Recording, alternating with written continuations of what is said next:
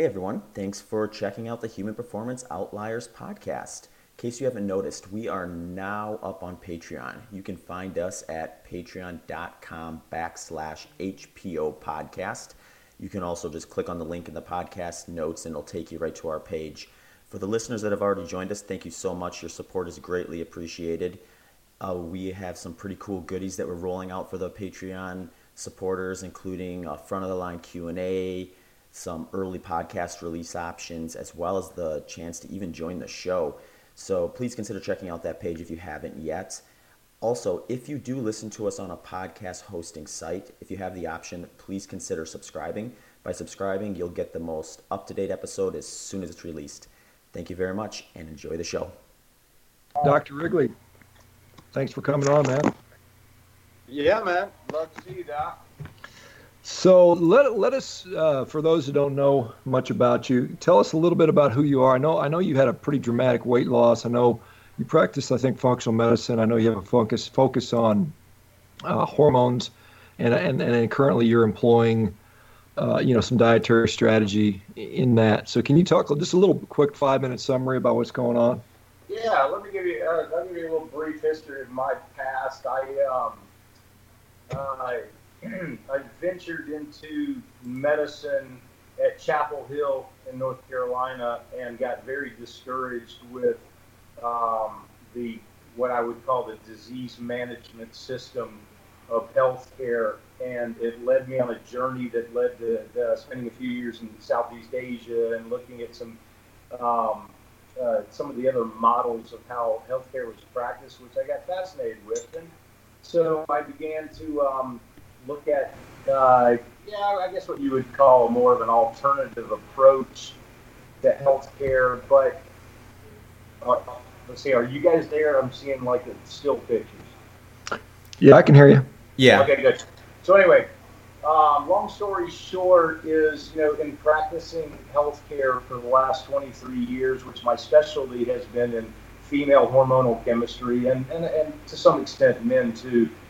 But um, you know, uh, yeah, I, I, I, let myself get way out of control and gained a, a lot of weight that I wasn't even aware of. And um, I, I, decided to uh, you know, look into this, and, and it led me down the same pathway that I think that we're all going now of this idea of uh, insulin resistance and the overconsumption of carbohydrate food and the garbage that it is and the low fat stuff. And so, you know, I turned this around for myself and it, it gave me uh, kind of an, uh, the decision to, I wanted to mirror now the two things that I do best. One is to understand this uh, metabolic disease and weight loss picture and then mirror that to the frustration that a lot of women go through in the peri and postmenopausal years, where what they used to be able to do in the past to lose weight no longer is uh, working for them at all. So that's kind of how I got here, and now that's what the primary basis of my practice is now. And so, I mean, I know you. You've got a lot of things that you're, you're, you're becoming passionate about, and I know you wanted to talk about. I know you asked if, if I could if I could speak the truth or something on this line, and I said, of course, man. Let, us hear what you got. But hey, let me ask you, just because you know, we try to keep you know keep this this this podcast to get as much information out there as possible, and, and sort of utilize some of the knowledge from people that they might have expertise in. You know, and so one thing uh, with regard to female hormone, because that's what you say, you you sort of are kind of your main focus. Can you talk to us about I mean, it's gone back and forth over the years. Should they take hormones? Should they not take hormones? Which hormones are right? Are they bioidentical? Are they, you know, the synthetic ones? There's so much sort of confusion out there for, you know, even in the medical community. And certainly, I mean, I, I feel sorry for the women that are trying to deal with this. I mean, what is a, uh, is there any kind of consensus out there as to what they should be doing, particularly with regards to things like perimenopausal care? Uh, and, and, and I think that's the main issue that probably most people want to hear about. I mean, obviously, there's just birth control and some of that stuff. But what is your strategy? What are the main issues surrounding that, and where are the where are the big problems and some of the myths that we that we've sort of sort of come into over the last you know several decades with this stuff? Right. Well, okay. So we start with the fact that um, you know, as as women enter this perimenopausal picture, and their ovaries begin to decline in producing certain hormones, there's a there's a dramatic shift that happens first where the, the, the these two primary hormones of progesterone and estrogen that are and they are they, they want to play a symphony together and, and they, they balance and antagonize each other. And so what happens first is that the progesterone levels begin to drop much quicker in perimenopausal when estrogen levels remain stable and so it puts women into the, the ratio of those two things moving apart puts them into what we would call estrogen dominance. And we know that unopposed estrogen in the female body has a tendency to do a couple of things. One is it becomes thyroid suppressive, so it's going to alter metabolic function by disrupting how much oxygen can get into the cells of your body, because that's what the thyroid is really doing, is driving oxygen and respiration of cells into the mitochondria. But with the so as they as they go through this first shift, what's gonna what's happening is not only is their metabolic rate lowering, but they're also this because estrogen and progesterone work in the sensitivity of insulin, and we know now very clearly that most people, certainly in this country, are insulin resistant, resistant, and and this this balance of these two hormones promotes insulin resistance further, and and it also drives cortisol levels up, which is going is another storage hormone that's going to prevent belly fat from being burned and whatnot. So when we look at the picture now, we can see that there needs to be something for these particular women that addresses this because these are the ones, and, and you probably have heard of them too, Shawn, where they they see all of these other you know miraculous type of uh, success stories out there, but they find for themselves that you know I'm doing the same thing that I see these other keto people doing or whatnot, and you know I might have lost two pounds in 30 days where somebody else has lost 20 pounds, and it's because without correcting this hormonal imbalance first, you're going to have an issue with that. All right, now, so to get into what you were saying of how you,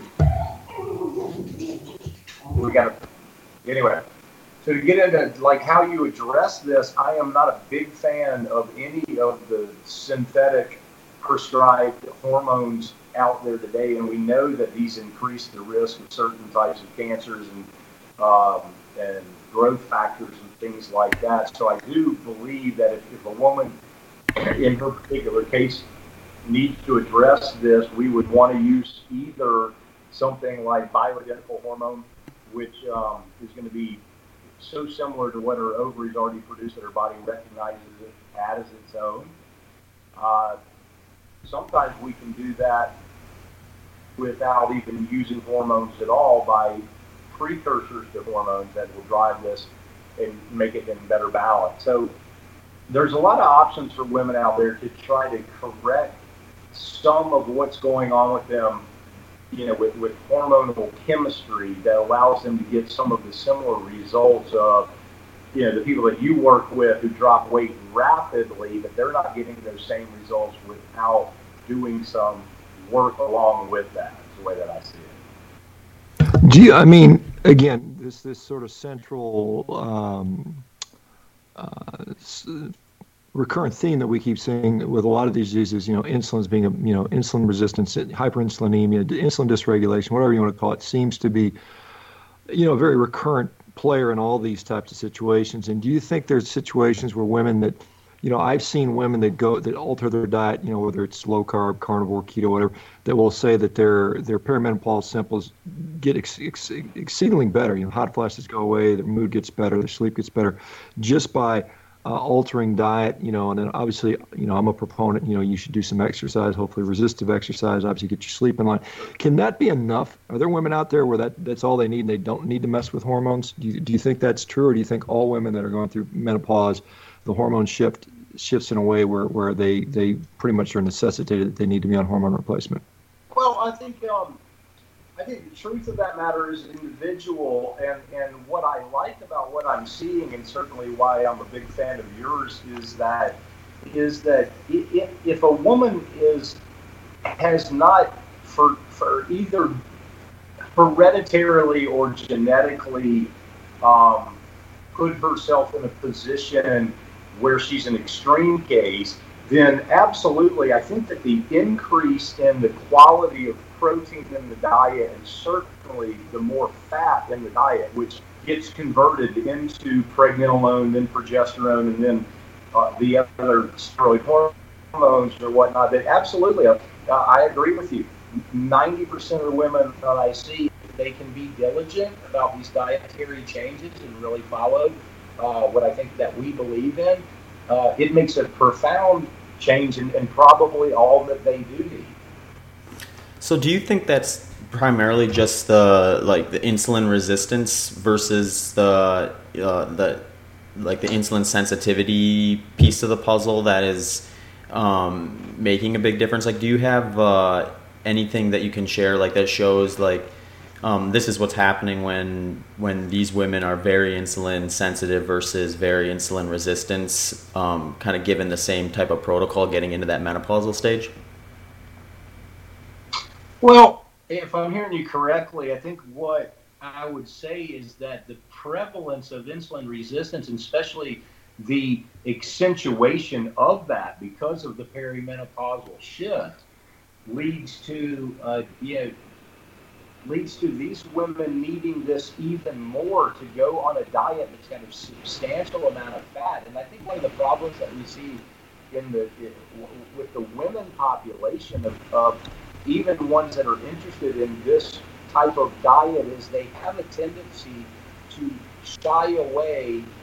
Um, even when they're trying to do low carb, they make choices like they're, they're, they're still a little scared of fat and they have a tendency to choose things like poultry over red meat, ruminant stuff, and, and this is where there's a problem because they would do so much better if they can make that last shift and move into a diet that would be full fat, mainly red meat, mainly ruminant sourced, uh, to provide to provide those building blocks to be able to manufacture the hormones that they need. But this is the education that I think that we need to put out there for women because a lot of them, again, and Shawn, you might know this too, is that they have a tendency when you try to get them on more of a, let's say, uh, the carnivore diet or even just you know extremely low carb, is that their choices of eating things like you know poultry that has way much more omega six in it than something like a piece of lamb or steak does, and that's that's part of why they don't get as good a result. That that was going to be my next question too, and you kind of started to answer it, and it's like because one of the things that I hear the most, um, you know, whether it's within the context of uh, low carb and endurance sport or sport in general, or just low carb lifestyle is like, oh, well, that diet works great for men, but it doesn't work good for women, or men do much better on low carb, women can't do low carb as easily. And I always found, thought, found that kind of uh, suspicious just because when you think of like, you know, women have a capacity to carry a child. So, like, for them to be able to metabolize fat is like so much more important, I think, than it would be for a man who's never going to have to grow a child inside of them. Um, and I was, you know, I've always kind of thought about that. Is it like, is it a cultural thing more so than like a biological thing where like our culture has always kind of promoted weight loss for women, low fat for women, and kind of really targeted that group in terms of body, uh, body image, and you know, so you have a lot more scenarios of these like kind of psychological issues going on where they got this this kind of phobia of fat, whereas you know, you, you, you grab a guy off the street and say, hey, eat eggs and bacon for breakfast and steak for dinner, and they're like, I'm on board. right. Right. So, anyway, so what, uh, what I would say to that is um, two things. One is I think women have a propensity to have more of elevated cortisol levels than men do. Um, and and that's a driving force that needs to be addressed. But I think I agree with you also, and I will go back to what I said earlier. Is I think that a lot of people do not understand the the biochemistry of the low carb or carnivore or any of the stuff in that it makes a difference of uh, the the ratio of the omega six fatty acids that you're consuming in your body. I mean, we know that they're highly inflammatory, and so if you don't try to correct that somewhat, and you can do that best, but and Shawn knows this probably better than anybody, you can do that best by choosing the predominant protein source that you eat in your diet is ruminant food. Um, and again, I think that, you know we have to say this again is that uh, women have this tendency to think that okay, I'll try this diet, but their go-to tends to be something like chicken, and um, that's it, it, not to say there's anything wrong with eating chicken that can that can fit into the diet, but when it becomes your choice, you know, twice a day, six days a week, over something like a piece of ribeye or lamb or venison or something like that, there's a big difference there. And I think that we we need to we need to like really let these people know that hey, if you're going to do this and you're going to do it the right way and you want to get the results, that um, you know you really need to go for the red meat.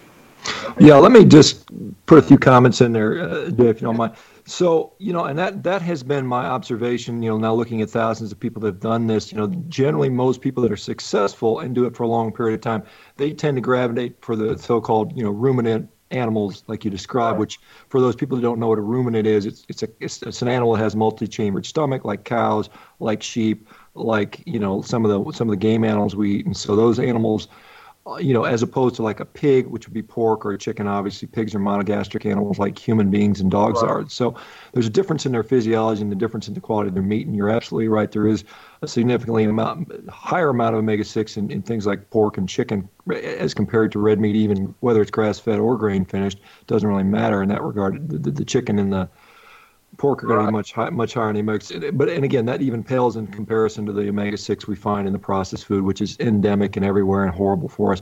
We had Tucker uh, Goodrich on back, I think, on episode six or so. We went in pretty good depth on on the, on the from the perils of omega six, and I think that's something that's really underappreciated, and I think more and more people are starting to appreciate. But that is probably as much as anything been uh, a disaster for human health. And you know, we we've only been eating these these sort of seed oils since about 19, you know, late 1800s, early 1900s. So it's pretty new to the human human diet. Um, let me ask you. Well, and another thing, you know, it's you know, women have been conditioned to eat lean meat and chicken, and and you know, so a lot of them have just a, just a hard time dealing with that. And I, in my view, if you can't easily digest you know, you know, red meat, then then there's something physically wrong with you. Right. I mean, I'm not saying I'm not saying that in a facetious fashion, but I'm just saying that, that I think humans are designed to do that, and a healthy human being should be able to do that well. And so, if you're not doing it, there's something wrong with your digestion or something something there. But let's go back to this. So you got, let's say you got a 47 year old female that comes in. She's perimenopausal. She's having hot flashes. She's got this dysmenorrhea. You know, she's starting to lose her period. Um, she's been eating, you know, kind of a normal diet you know, how do you work that patient up? I mean, is the first thing you do is say, let's get your hormones and put you on hormone replacement, or do you say, you know, I, I have my impression of what I think you're going to say, what I would say if I were in that situation, particularly regarding men. I, you know, I, I think there's a, a, process of, you know, let's see what your levels are, and then and then let's see what we can do, diet, exercise, so on and so forth, and then if we need to. But let me hear from you and see what your what your workup is. If there's something special, and then talk about the role of testosterone in women, because it's always talked about in the context of men uh, you know, it's it's debatable. There's a lot of people that, uh, you know, it, it's pretty it's pretty common testosterone replacement. I mean, I don't do that. I've been certainly accused of that. I've been accused of a whole bunch of things, but I feel that if your diet and you exercise correct and you get enough recovery, in most men, you probably don't need to be on it. Uh, you know, but obviously there's exceptions to everything. But can you talk about those topics a little bit? Yeah, sure. Um, okay, let's go to the the first one. My you know a workup with a woman. I, I you know I look at it just like you said, Shawn, and I'm, I'm first looking at um, the the the source of of of the, of the quality of the choices that they're making in their diet, and I'm also looking at digestibility and assimilation. And one of the things that I find about that, which is very interesting, is that people need to pay attention to the fact that in a perfect world, yeah, you, you know, everybody would be able to digest uh, ruminant food completely and, and and probably by eating it repeatedly and getting the shit out of their diet with the carbs um, that will correct itself. But sometimes in the beginning what will happen is that when somebody's under a lot of stress and they're and, and certainly they're choosing poor sources of protein, again, poultry, I, I would put that up there, is that it has a tendency to disrupt the the uh, the upper digestive chambers production of things like hydrochloric acid and pepsin. And women have a tendency because of the fact of the, the again the choices of the proteins that they choose that that are not they're not as uh, abundant in things like vitamin B12 as if they were eating a primary ruminant based diet, right? So, and then when that happens, since B12 is involved in the production of hydrochloric acid, there becomes this vicious cycle where they, they get to an age, let's say they're 47, like you said, they're already becoming a little bit hypochlorhydric. They're not producing as much stomach acid as they used to in their 30s then they're stressed out. They're utilizing B12 very quickly in their bodies. They're not eating very much of a good source of it because they're eating mainly lean white meat. Um, and so this whole cycle a lot of times needs to be supported. Um, so I might use something like HCL and Pepsin um, as something to help them for a while as they make these dietary changes to get that straightened out.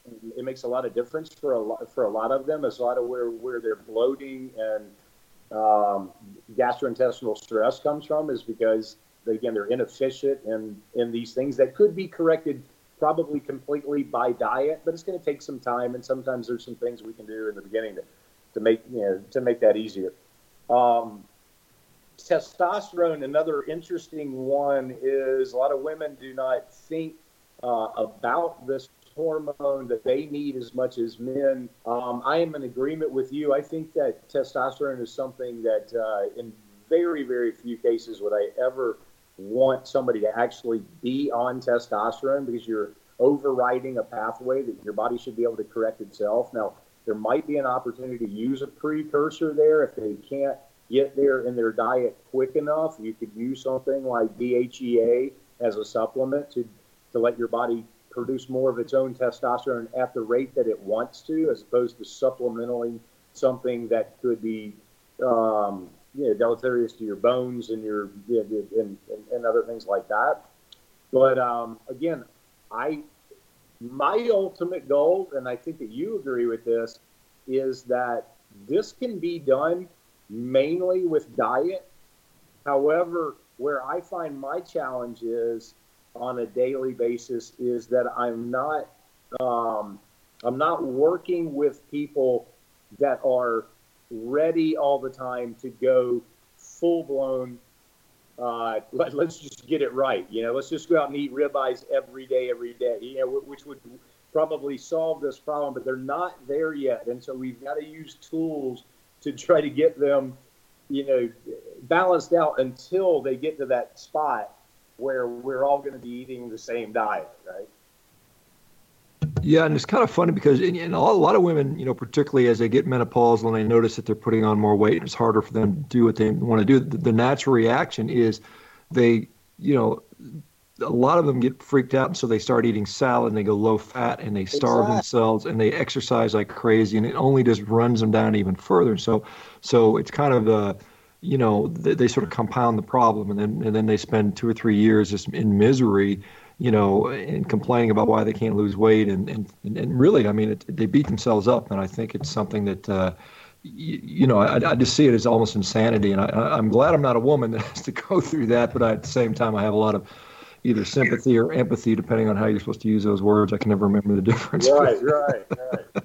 No, it's, you're exactly right. I get it every single day. I get women who have even began to get this concept and they're starting to move there in their mind, but they still will start off the conversation with, you know, I don't work out like I used to. I used to, you know, I need to, I need to really get back in and push it in the gym. Well, you know, we know that we know the benefits of exercise and certainly uh, and the strength training, but for they, they still can't make that last connection. And this doesn't have to do with with exercise. With, with the, the, chemistry that they need to change internally can be accentuated by by exercise, but in no way.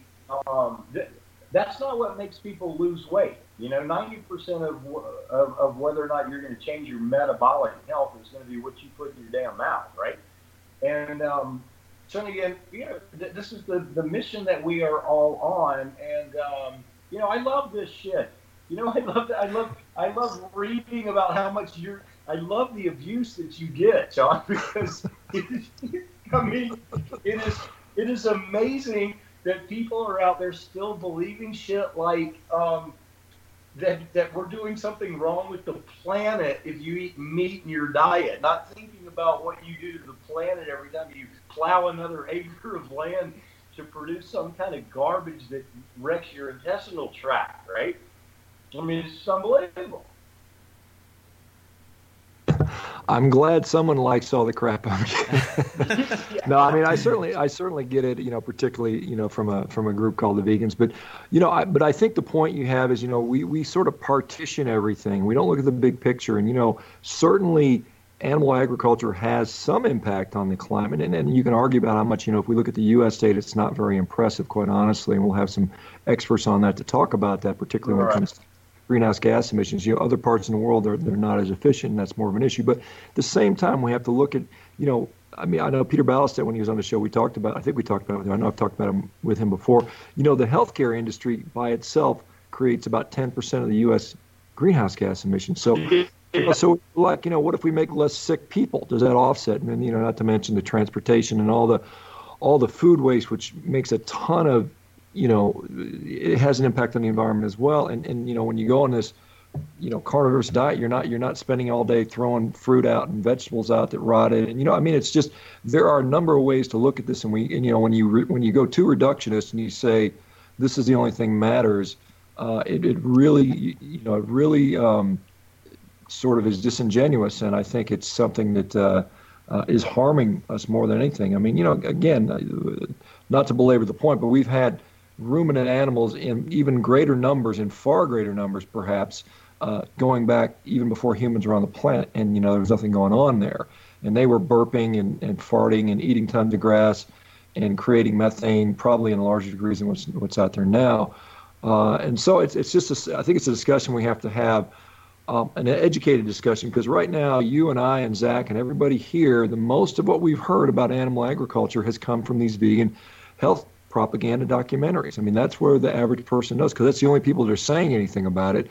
And so the the people that actually work, the ranchers, they don't actually get up there and they're they're not activists. They don't have time for this stuff. They're just they're just humble workers doing their job, feeding you and I, which we should thank these people right. religiously and not sit there and sit there and complain about them. But you know, but I think hopefully we can get to some of that message out there because it's got to be a balanced message. People need to make a decision because right now what scares me is I'm seeing, uh, you know, companies that are refusing to pay for their workers to eat to, to, allow them to eat meat if they want to. There's, you know, Richard Branson banning meat on Virgin Airlines. There's, you know, the mayor of Minneapolis is now saying uh, we're going to go plant-based in our city, and you know this is coming on repeatedly, repeatedly, repeatedly, and that that to me, you know, that, that's taking away freedom of choice from people. You know, and we can have a discussion on whether it's healthy or not.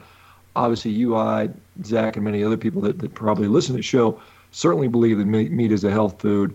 Uh, and so we've got to say, if, if it is so, then how do we make it sustainable?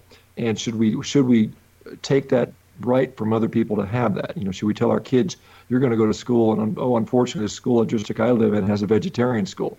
Is that is that a, is that an encroachment on our freedom and stuff? And so I think it's more than just whose diet is the best. I think this this goes to the very heart of, you know, you know freedom of freedom freedom to live and freedom and, and pursuit of happiness quite honestly. I, I totally agree with that 100% and then i would i would um, i will add to that that my passion is is that the same people that we need to educate about what you're just saying sean are the people that we need to educate of, of to get them to think about the fact that we live every organism lives within it, it follows the same principle, and that is based on an energy system. So what what every organism is looking for is what is the biggest bang for the buck, right? So so these people who do not get, I mean, the vegans. Let, us talk about them for a minute, and bless their hearts. But the idea that they believe. That hey, they hang on. Hey, hey, I'm going to interrupt you, Jay. Jay, just for a second Zach, when anyone's ever, I, where are you from, Dr. Wrigley?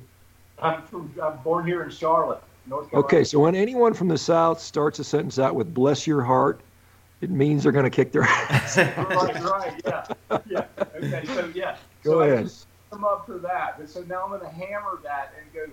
If we look at, all right, we're an energy system that is looking for, we want to expend the least amount of energy in order for the biggest amount of payoff. This is what organisms do, right?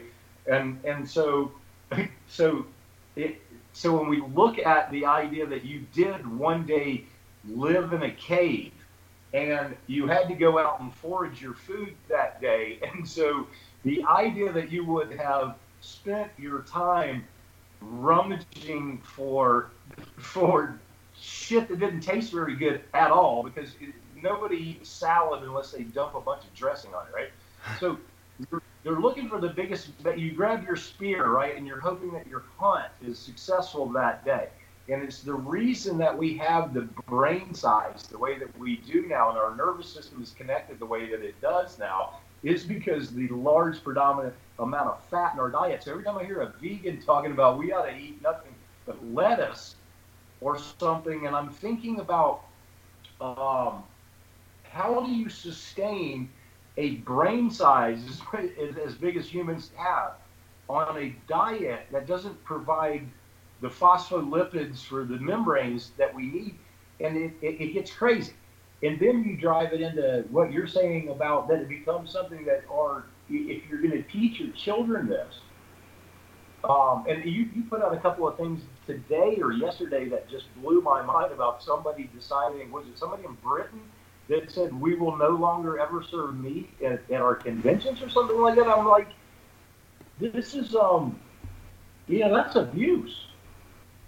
I think it's kind of abusive. Yeah, uh, I just want to circle back real quick.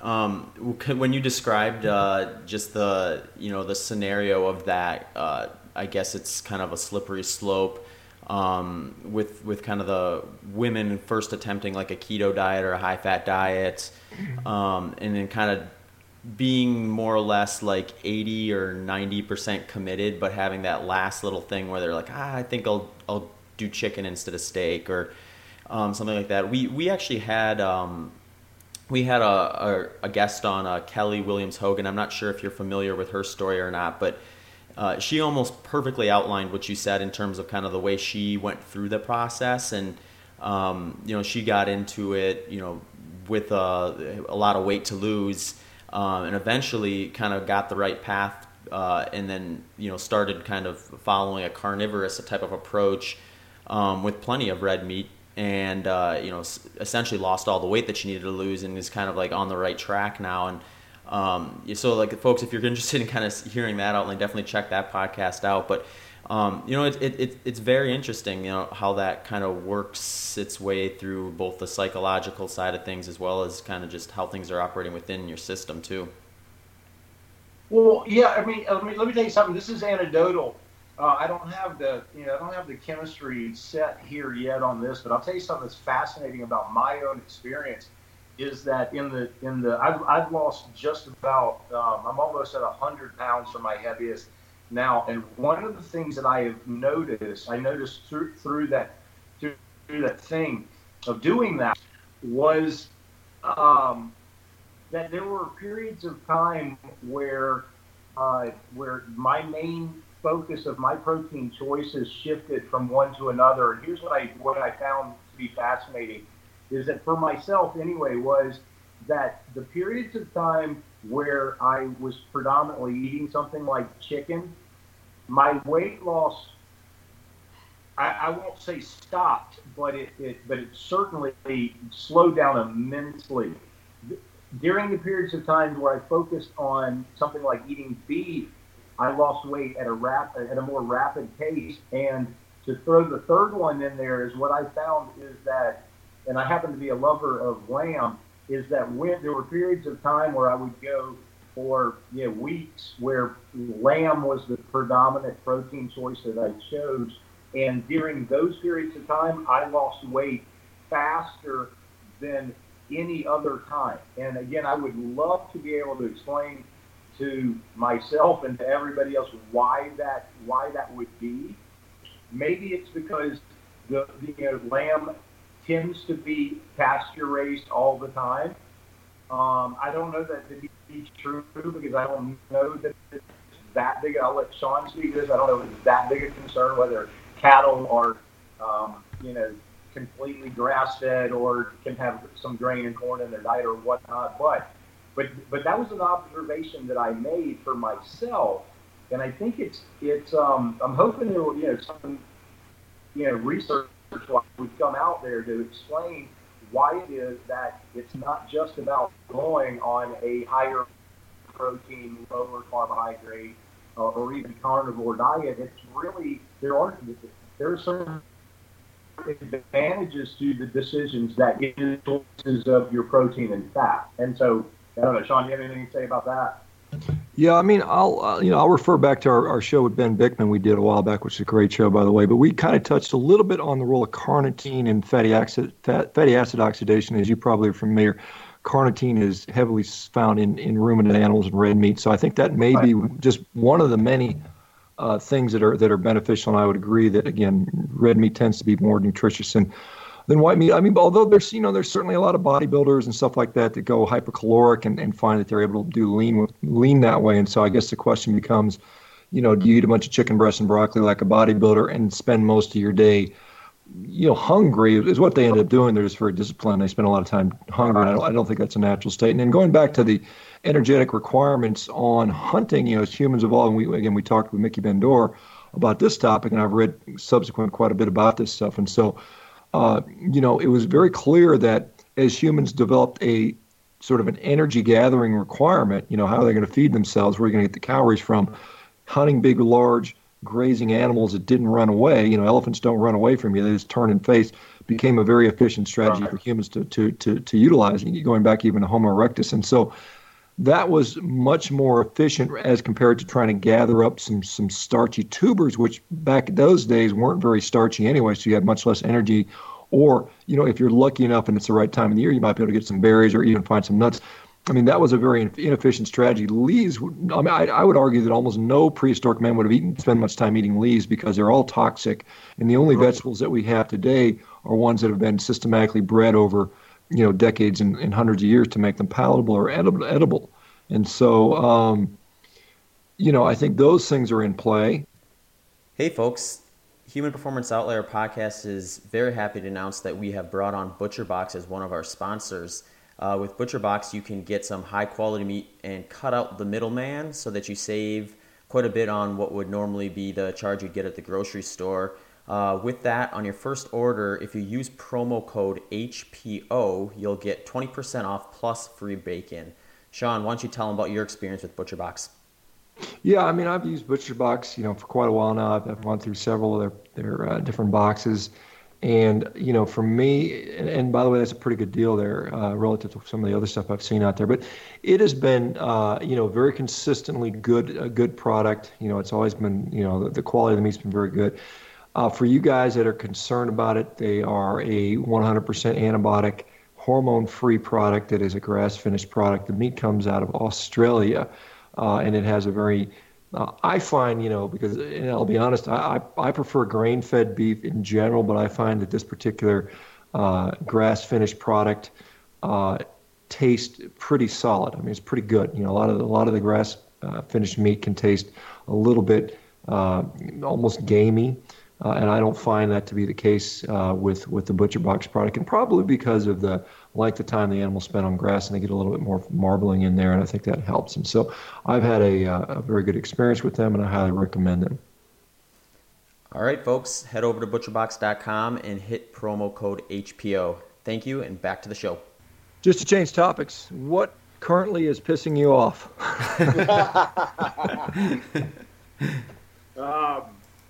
Oh my God! Let's see what's pissing me off today. God, I think it's just it.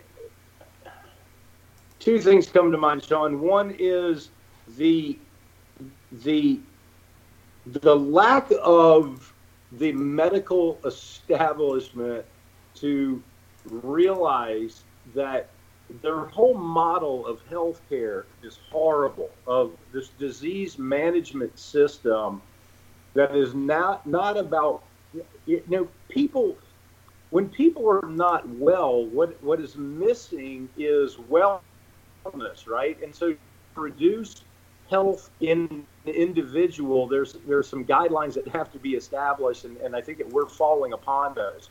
And so to treat people without giving them the information of that most of them are dealing with some type of metabolic disease and it's confused by the interference of a bunch of crap that they eat um, that doesn't support the pathways to, to, to, health. And, and to look at treating those things with medications is just horrible. That pisses me off.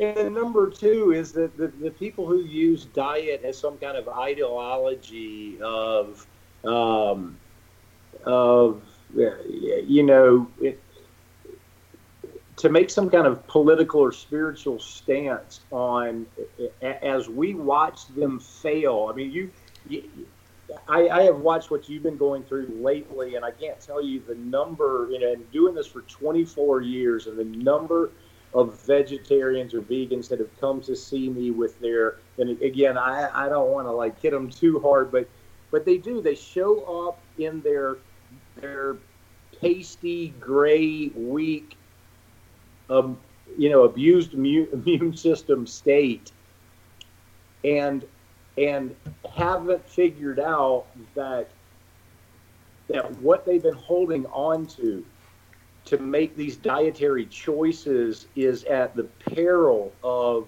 uh, of their of, of their life and their body. And and so so thank God, you know, that we we're, we're there to a lot of them to coach them and get them to the point where um, that they see that that this was misguided. And, and again, I just hope we can continue to do that because that's what's pissing me off is that the people that are that are hammering people like you and I, um, who don't really don't really have health as their main concern. There's no way they could be having these conversations and hatefulness towards us when, uh, you know, we're seeking people's health and, and betterment in life. We, we watch these success stories. They're all over the place when they make these changes, when they follow your guidelines, when they when they do the things that we ask them to to do and watch them get leaner, stronger, healthier, sleep better, have greater mental focus. This is the driving force of why we're passionate about what we do. And to have somebody say that we've got it all wrong and that we're hurting people is horrible. I mean, I mean, just enough is enough sometimes. Well, yeah, I mean, I, I certainly agree. I think there's a there's a discussion on you know how do we define health uh, you know, some people will say it's a it's a it's a total cholesterol below 200, and and and and that's the whole paradigm. And you know, obviously there's a lot more to it, and there's a lot of reasons why that doesn't work very well. But so we've got this uh, sort of sort of mentality in the population that that you know you can't believe what you see. Sometimes you can look in the mirror and see you've gotten leaner, and your mental health is better, digestion is better. You feel the best you felt in 20 years. You go to your doctor, and he says, "Oh no, you're." you know, your cholesterol is 220 and your LDL is 148. We need to put you on a statin. Please change your diet. And no one sort of questions that. And the physicians, you know, and I don't want to put the, the I don't want to push too hard on physicians because most sure. of them are just hardworking guys trying to do their job, and the system is really, it doesn't allow for a lot of introspection and, and critical thinking. It's just, you know, it's such a high volume system, and we've got a system designed to take care of a whole bunch of people, a whole bunch of six people in, in what I would call a mediocre, a mediocre fashion. You know, it's disease management, it's symptom management, it's here. What's a quick thing we can do? Because they're they're overburdened, they're overwhelmed, they're overstressed. They don't have time, and to spend there and, and, and spend, you know, half an hour, 45 minutes, an hour, sometimes over a period of months and months to, to really get these people where they need to be is just not a luxury most physicians have.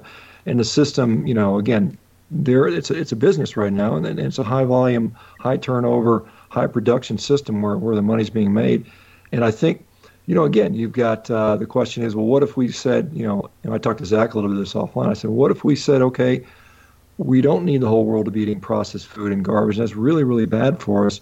And we need to be eating, you know, you know, animal products and, and you know, arguably fresh fruits and vegetables or or whatever you want to say. It's it's it's it's a, it's a not a a, a, garbage food, which I think most people would agree. But what if we really try to implement that? How many companies would be would be put out of business? How many people would lose their jobs?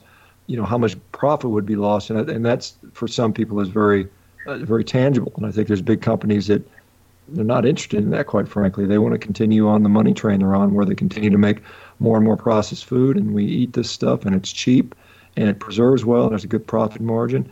And you know, the people are eating you know, food quality. I know this is again, it's a little off topic, but I know I, I looked at somebody. I think Don Layman wrote an article on, uh, looking at agriculture production and looking at you know you can make a lot of low quality food via things like grains and crops and feed the people for less resources. The problem is is just exactly that. That's low quality food. Whereas if you want to use animal resources, you can make much higher quality food you know, very, you know, extremely, but you're gonna you're gonna have to spend more resources. And so the question is, do you feed a whole bunch of people, you know, cheap, low quality food so they don't starve to death, but their health is suboptimal, or do you put the focus on better nutrition and then figure out, you know, how much of that, you know, how much of that production is worth the, the environmental impact? And I think that's a that's a big question we have facing us. And you know, as the world grows in population, if we get up to 10 billion, we've got to, we've got to come to terms with this. And part of that a huge amount of that can be solved through production efficiency. And I know people hate to use the term factory farming or industrial farming, but there is something called there's an economy of scale. You know, if you and I, Jay, if you and I said I'm going to go out and live in the woods and, and, and get a couple cattle and, and spend my life out there, that's fine. But just be aware that you raising that cattle is going to take up way more resources. It's going to be more expensive, more inefficient, uh, way to produce that cattle than you could if somebody else who had a hundred, a thousand head of cattle did it. And I mean, it's just, it's just the reality of, of what it takes to feed not millions but billions of people. And so we have to we have to come to terms that there's a lot of people to feed. It's not like you know we complain about factory cars. You know, we don't complain about factory clothing. We don't complain about factory computers. If we had to hand make all those items, can you imagine what the world would be in if everybody had to hand make a car?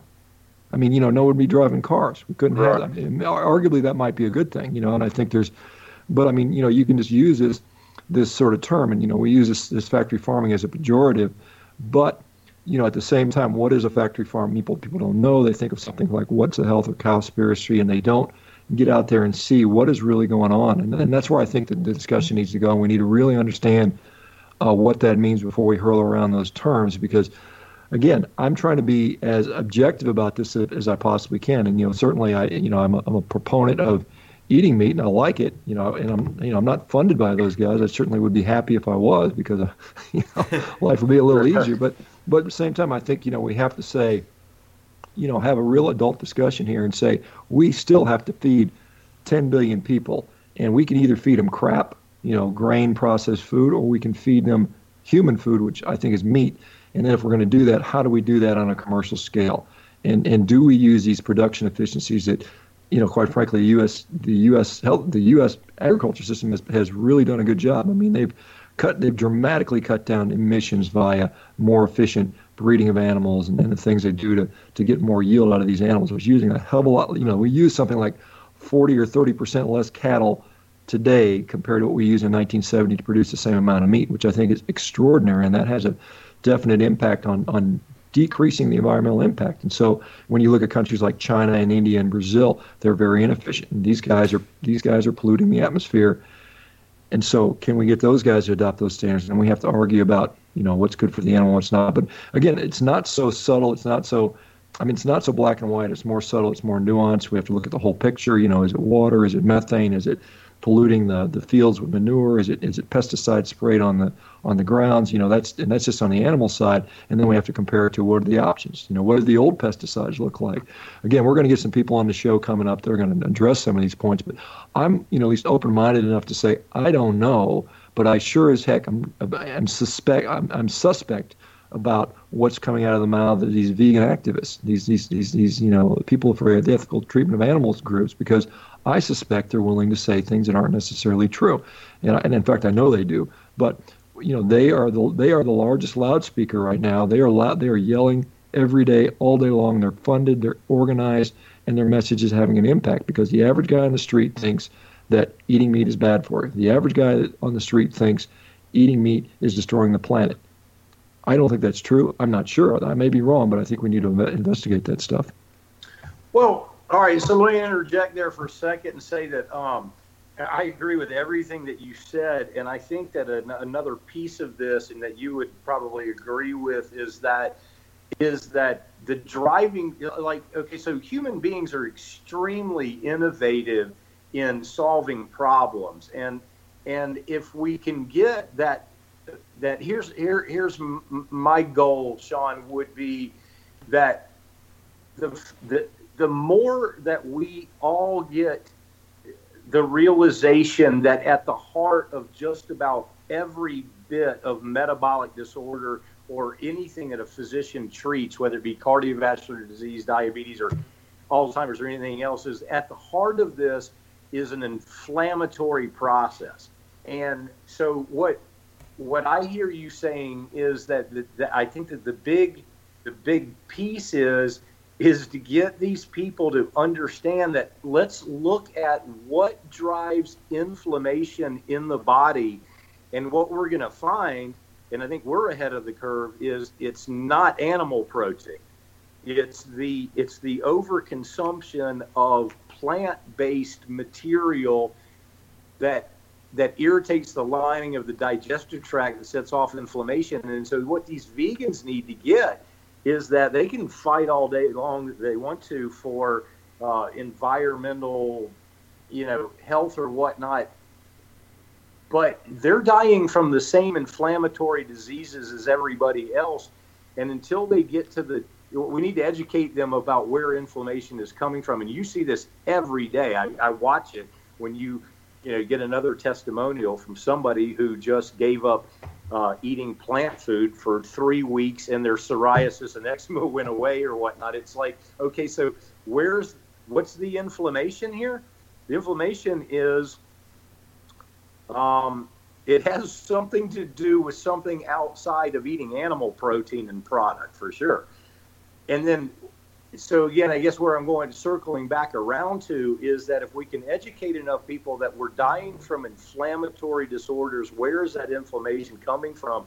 We will figure, and when we figure out that it's not from animal protein and ruminant food, then we can figure out a way to to to feed the people on this planet um, and, and be able to we, we, humans can do that. We're, we're good at that. We figure out how to do that. And uh, you know i'm encouraged by it. And I, and I love what you're doing. So i appreciate you.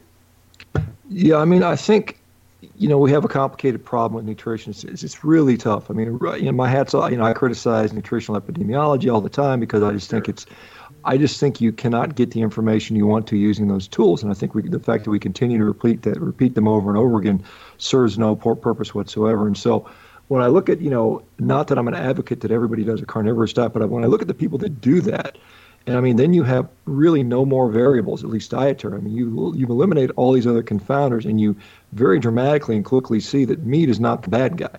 You know, right. like I said, there's something causing, leading to inflammation. There's something causing damage, which then turns into inflammation. It's not meat. And so, what is it? Well, if it's not meat, then it's something from a plant, whether it's right. processed sugar or vegetable oils or, God forbid, you know, the oxalates in spinach or whatever. It doesn't. Right. It doesn't sort of, you know, you know. Then you can kind of get to a point where you can say, I know it doesn't hurt me. Now I can kind of figure out what other foods I can add back in and see what doesn't hurt me as well. And I think there's a there's there's a lot there. And I think that you know a lot of it we're learning. You know, we're learning more about the gut and the microbiome and how its impact is on the whole body. And I do think there's some underlying inflammation. There's underlying, you know, maybe we call it leaky gut, where you know increased intestinal permeability, and those things all seem to play a role. Uh, you know, again, is it fiber? You know, we've been, we've all believed fiber was so good for us, but you know, you look at it, it's it's like you know, you, you could just eat flavored cardboard with some vitamins in it, and it would be the same thing, right. essentially. Right. And and so it's like, why do we think eating something that, to quote Saifedean who had showed him why why why eating something that's indigestible to put in the digestive digestive system makes sense. You know, you know, we just kind of bought off on that because some somebody observed Dr. Burkitt saw some Africans that weren't too sick that ate a lot of it, and, that, and, that, and that's kind of gone from there. And then we've just kind of tried to justify it through various means. And that's I see that all the time. We just kind of justify behavior, and yeah, I mean, literally, I could if I thought if I had a, a sort of a a religious belief that I thought gasoline, drinking gasoline was good for me, I could find I could find some some biochemical tests that would support that. I could say, look, sure. if I pour ga- if I pour gasoline on these cancer cells, guess what? Those cancer cells don't uh, don't live very well. They, they die. And I say, oh yeah, I'm gonna drink some. Yeah, I'm gonna drink a little gasoline every day because it has this anti anti-cancer property. And that's where we've we've gotten to. We have this belief. We've already decided. You know, eating all these fruits and vegetables must be good for us because our grandmother told us, and we've got some crappy epidemiology that supports us. And therefore, let's look at these cell culture studies or rat studies or whatever, and, and parse out one little thing. And again, the human body is much more complicated. You know, it's more it's more complex. It's a system and until we start to respect that and respect the fact that we don't really know diddly squat in the grand scheme of things, I mean, we, we're it's like we're putting a thousand piece puzzle together and we have eight pieces right now. I mean, that, that's right. literally where I think we're at. And so, but I think we're getting some trends. And again, ultimately, uh, you know, and I know Jeff Bezos, the, the, the lead of Amazon, you know, he basically said, I trust the anecdotes more than I trust the, you know, the, the, the process and the theory because he knows that the results are ultimately what counts. And when you have result after result after result after result of people going on an all meat diet or close to an all meat diet or whatever, and they come out and say, I'm in the best health of my life, I, you know, this disease went away, then you got to respect that. And, and, you know, we may, it may, it may take us 100 years to figure out why that's occurring. But, you know, in the meantime, while we're waiting on the data, I mean, you know, people are, need to be able to say, look, I'm going to test it on myself. Because honestly, there has been zero diets. There is not a single diet that's ever been tested that ever has enough data where you can conclude that. And the only way you could do that would be to like take a thousand twins and lock them in a metabolic ward for their whole life and feed them exactly the way you want to feed them and, and control every other variable. That is the only way you could assuredly say this is the best diet for a large bunch of human beings. Until you can do that, you're really at your own mercy and you have to see what works for you. I totally agree and again, you said so much there that um, you know, it's it's unfortunate that we. It's just unfortunate to me that we live in a world that things need to be proven beyond the fact that if you take Sally Jones, for instance, who has got multiple issues and you put her through a protocol that you're running or whatnot, and she uh, a month later, you know, has lost 12 pounds, is sleeping better than she ever has. Her joints don't hurt anymore. Her bloating's gone away, um, and her migraine headaches have left. Do you do do you need any more than that? And do you really have to battle the people that say, well, there's no science base around that?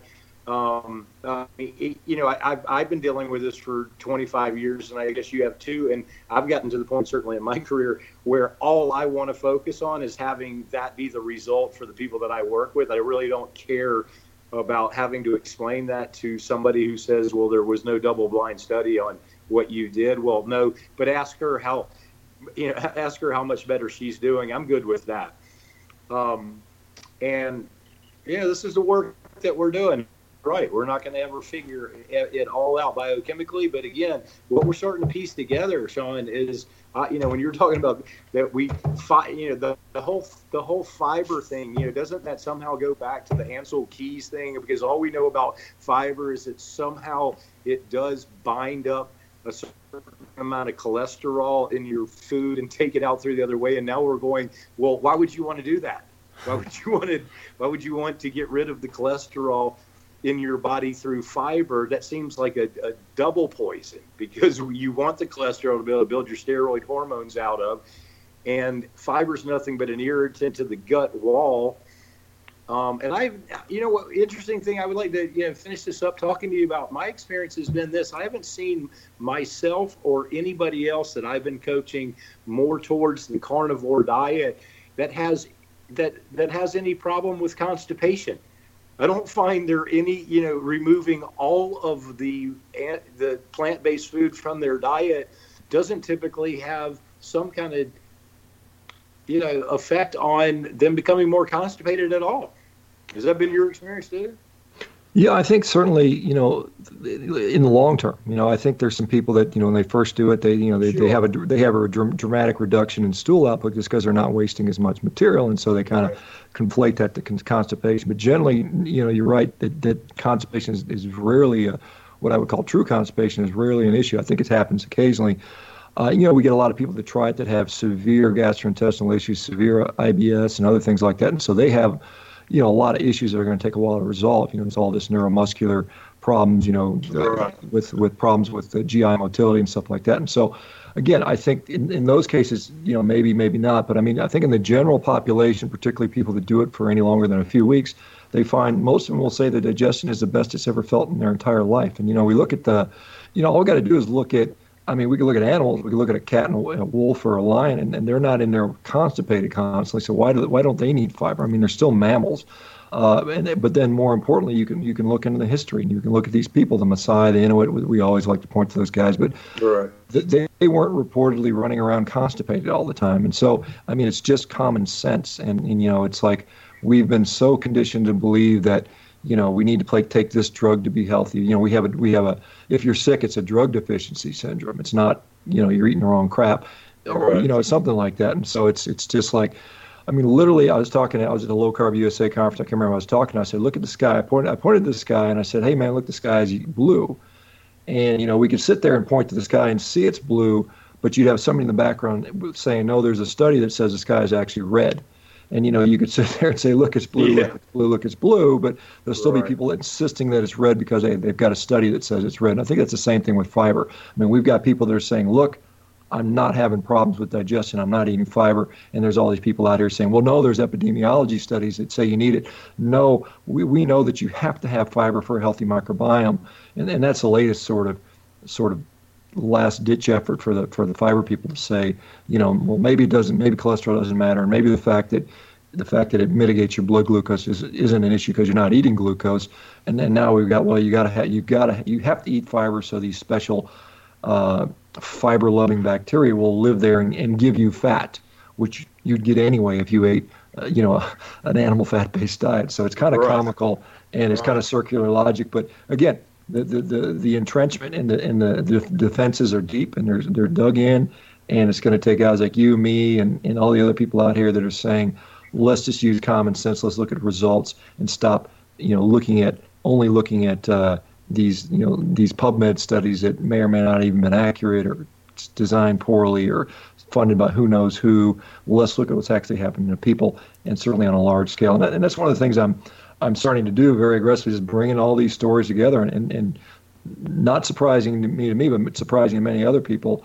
They're mounting up. They're mounting up heavily, and, and, and pretty soon it's going to be undeniable. Yeah, you know, Absolutely. one thing that I find interesting or more more or less perplexing, I think, is like when when you said a while back, uh, Dr. Wrigley, that like you know that you like the odds when humans put their heads together and identify a problem and then work on solving it. We've got a pretty good uh, you know history of being able to kind of do that. And when I kind of right. look when I look at the whole situation, it's like it's not that we're unable to solve a problem or we're unable to make something that's efficient and sustainable. It's that the waters have been kind of muddied so badly that we're we're looking at this thing from so many different lenses in that oh this is the problem no this is the problem and oftentimes everyone's opinion of the problem are in such contradiction with one another we end up at a stalemate and then we can't even put our heads together to solve it and you know the the thing that kind of resonated me with me a, a lot with uh, at Low Carb USA this year is uh, you know Dr. Georgia Ede mentioned that um, you know she did a presentation and kind of touched on the carnivore diet and uh, where she thought that was heading and where its role was. And she said, like, you know, who knows if humans should eat just meat, if all humans should eat just meat. Um, what she did identify was that it might be one of the very best elimination diets you can do to identify what you need to start with. And then you can bring back in stuff and experiment with it and see if it works you know, I think if we like start from a situation like that, we, we find ourselves in a position where we can identify the things that as human beings we truly do need for food, uh, and then by eliminating all that other stuff that we don't need, that is just waste. And you know, there's some things that are very obvious, like you know, like like cereals, breakfast cereals, like you know, all this other like junk food, candy, and all that stuff. If we can, you know, clear a big enough path where we can start recognizing that and get rid of that waste, I think that equation towards sustainability becomes way more clear and able to be kind of solved as opposed to right now where you know there's just so many variables in the equation we don't know where to put what and how to solve what and it seems like you put out one fire and you cause another one and it's just um, you know, kind of a mess in that situation. Yeah, I, and, and um, Zach, I, I, totally agree with you. I would add to that that I think the that there's a there's a multifactorial way of what of how we need to get there, and part of that is the bigger picture of what you just said. Part of it is what Shawn said about um, we're, we're going to have to deal with. All right, let, let's let's start here. Is that, that we're going to deal with the conversation that that there are a lot of people that believe that if we were really nice human beings, we wouldn't kill animals, right? So there, there's that piece of that. Um, but I'm going to jump all the way to the other end of the spectrum of where I hang out, and that is, I think that as we start to understand that at the at the root cause of most of the problems that we see today have something to do with a metabolic disorder of the overproduction of things like insulin. Because here's here's the here's the bottom line is what we're clearly seeing is that if you eat a diet, like whether it be the carnivore diet that Shawn promotes, and I'm moving in that direction too, or whatnot, but if, if, if we find out that what this is really all about is that the lower you keep your insulin levels, the better your health expression is, and the reversal of inflammation and all kinds of stuff, then then then that is the thing that science needs to push and support is that we we no longer have to have these these philosophical conversations about um, you know uh, about vegans and spirituality or whatnot. What we clearly see is that what is what what stimulates overproduction of insulin and that's what you need to stay away from and therefore what foods can you eat that best puts you in a position for a metabolic advantage, that would be animal protein right now. And we look at it from that point of view rather than getting into the big religion debate. So, mm-hmm. it, but it's going to take place on all of those levels, obviously. And, um, you know, I mean, we've got to do what we can do, right? And then I think that the best thing that we can do is to sit back and observe that, hey, this is what happens when somebody follows these guidelines for a short period of time, wow, they really make some remarkable improvements. And let's let's let's begin the debate of why that is. Okay, is, it is it the removal of plant food? Is it the decrease in insulin? Is it? Um, I would rather that that's a much more interesting conversation to me than oh we shouldn't kill animals kind of thing. Anyway, I'll let you guys jump in on that part. Yeah, I mean, again, there's, I mean, a lot of people that say they're, you know, there's, there's, it's kind of interesting even among the, you know, unfortunately, I get sucked into this world. Not that I want to be, but there's, there are people that are vegan and there are people that are plant based, and people that are plant based, people are doing it for health reasons. They're doing it as a diet, whereas right. vegans, it's, it's a, you know, it's a, a statement. It's a belief that animals should not be harmed. Animals are equals to equal to human again, we can debate the ethics of that or not. Their ethics are not my ethics, and you know, I think we shouldn't be dictated as what our ethical beliefs should be. It's like being told what religion you need to be, and I think that's I think that's uh, profoundly disturbing that that people are wanting to go that way and even legislate stuff that way because I think it is, uh, you know, you know, again, an infringement on freedom of choice. Um, you know, I think that uh, one of the things that I have, uh, you know, trying to do, you know, what people ask me what I'm trying to do. I'm I'm out there saying, you know, let's just is meat bad or not? And I think, you know, I have my I have what I think is going on. And then if, if that's if that's the case, if, if, if meat is actually something that's good and needs to be in the diet and helps people, and, and certainly if it you know, can reverse disease, which it appears to be doing, then we need to figure out a way to, to, to keep it there. And then and we need to figure out you know, what else can we do? Because right now the, the, the, sentiment is we just need to, we need to reduce it. We need to get it out of the diet. We need to throw the baby out with the bathwater. When instead, there is so much that can be done to, to continue to further make it more efficient, more productive, less environmentally taxing. You know, there's, you know, if you're worried about methane, which I think again, there's some of me that says that maybe methane is overestimated, but even if you're worried about methane, there there there are supplements that the cattle can eat now that can almost completely eliminate their methane, you know, you know, uh, production. You know, there's uh, so, so these things are, are, are doable. I mean, these things are doable. It's just a matter of having the will there. And the only way the will is going to be there is if the people say it's there. And right now, you know, we, we're seeing again this sort of very well scripted, very well funded, very well organized message uh, that we need to go plant based. And so I think all of our people, all the listeners out there, all the people that care about this stuff, you know, and it's not easy because I, I hear people I say, you know, what if they legislate you can't have meat? Well, I'm going to go live in the country and shoot my animals. I'm saying that's nice to say, but that's not a reality. No, not, not too many people are actually going to do that. You know, there's people that are like, they can take my cold, you know, it's like the same thing here with the gun folks. They can take my ribeye out of my cold hand, my cold dead hands, you know. But I'm like, well, they, you know, what if you can't afford to buy one? You know, what if they make it so damn expensive? They tax it where it's 50 bucks a pound, or, you know, they, they ration it. I mean, how does that work? I mean, you know, I think we have to sort of say, you know, what are we going to do now in 2018 to make sure that that's never even an issue?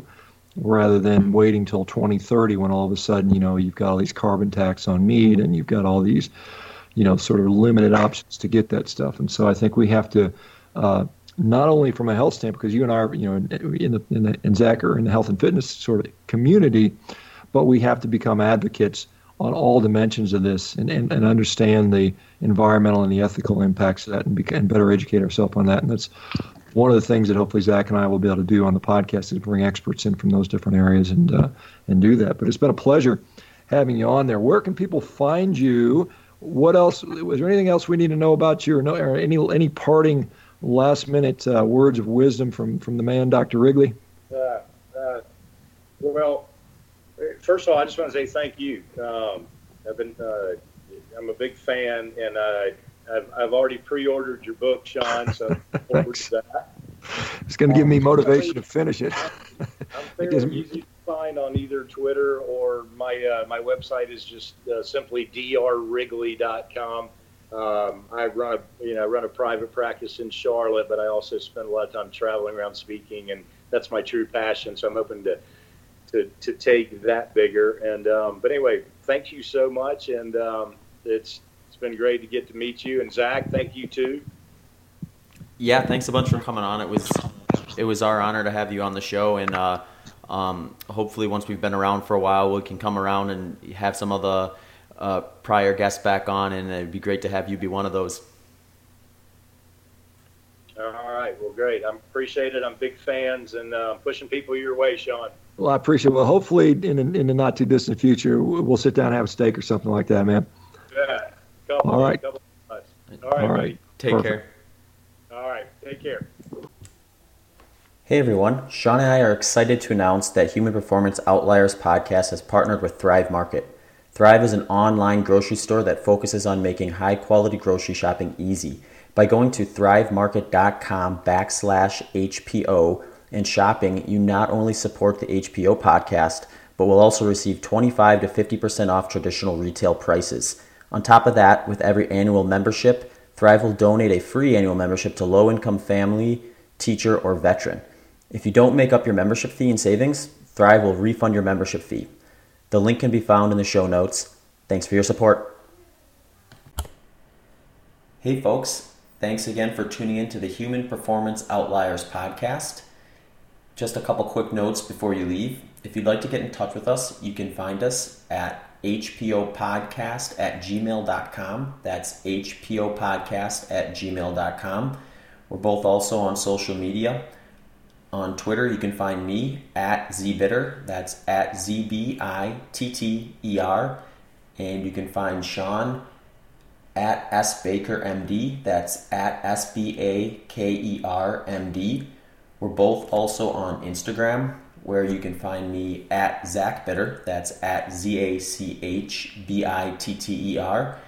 And for Shawn, it's at Shawn Baker 1967. That's at S H A W N B A K E R 1967. Thanks again for tuning in to this episode of the Human Performance Outliers Podcast.